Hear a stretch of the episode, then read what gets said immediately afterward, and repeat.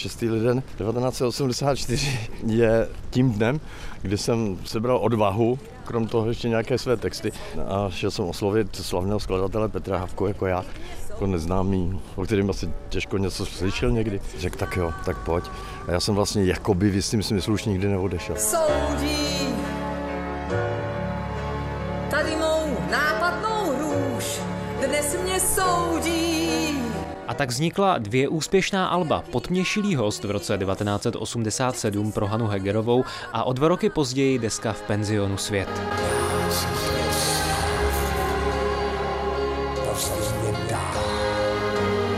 Teď jsme s Michalem Horáčkem na Okoři v těsném sousedství hradu. Vstupujeme do domu Petra Hapky, který už ale patří jiným majitelům. Tady starý stavení ze 16. možná z 15. století původně, tak on celý jako oživil a rekonstruoval.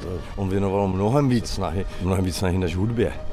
Vy jste sem často jezdil nad ránem, ve tři, ve čtyři ráno, ve chvíli, kdy vám Petr Hapka volal, že už má tu melodii ke konkrétnímu textu hotovou. Je to tak? Zaťukal jsem tamhle na okno, protože on ten neměl žádný zvonek, ale on, protože už mě očekával, tak šel otevřít a víceméně hned jsme šli k tomu klavíru. Tak pojďme možná.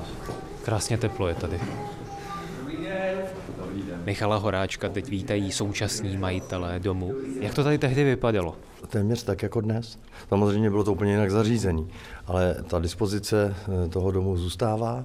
Dokonce je pěkné, když vstupujeme do té největší místnosti, na stejném místě je klavír. No. Dnes je to křídlo, jaké to dnes bylo? je to křídelko, ale tenkrát to byl klimper, takový, takový pianino. Myslím si, že jednou nebo dvakrát za tu celou dobu, co jsme se znali, mm, Petr nechal naladit profesionálním mladičem. Takže tady v tomto koutě jste někdy třeba, dejme tomu, ve čtyři ráno slyšel některou píseň poprvé. No dívám se, dívám, to bylo určitě. Dívám se, dívám a ty spíš.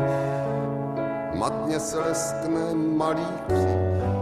Režisérem televizního dokumentu nazvaného Potměšilí hosté je Patrik Ulrich. Překvapilo mě, že paní majitelka tady našla památku na první svaté přijímání Petra Hapky z 8. června 52. Nad scénářem dokumentu se Ulrich s Horáčkem potkávali celý loňský rok. Já jsem strašně rád, že se dokonce podařilo najít i v pozůstalosti Petra Hapky písně nedokončené nebo nevydané, které pro tento dokument možná nějakým způsobem objevíme a nebo zkusíme zrekonstruovat. Poctu Petru Hapkovi chystá i Český rozhlas. Na koncertu 17. dubna v Pražském kongresovém centru zaspívají skladatelovi největší hity třeba Lucie Bílá, Aneta Langerová nebo Michal Malátný. Tomáš Maleček, Český rozhlas.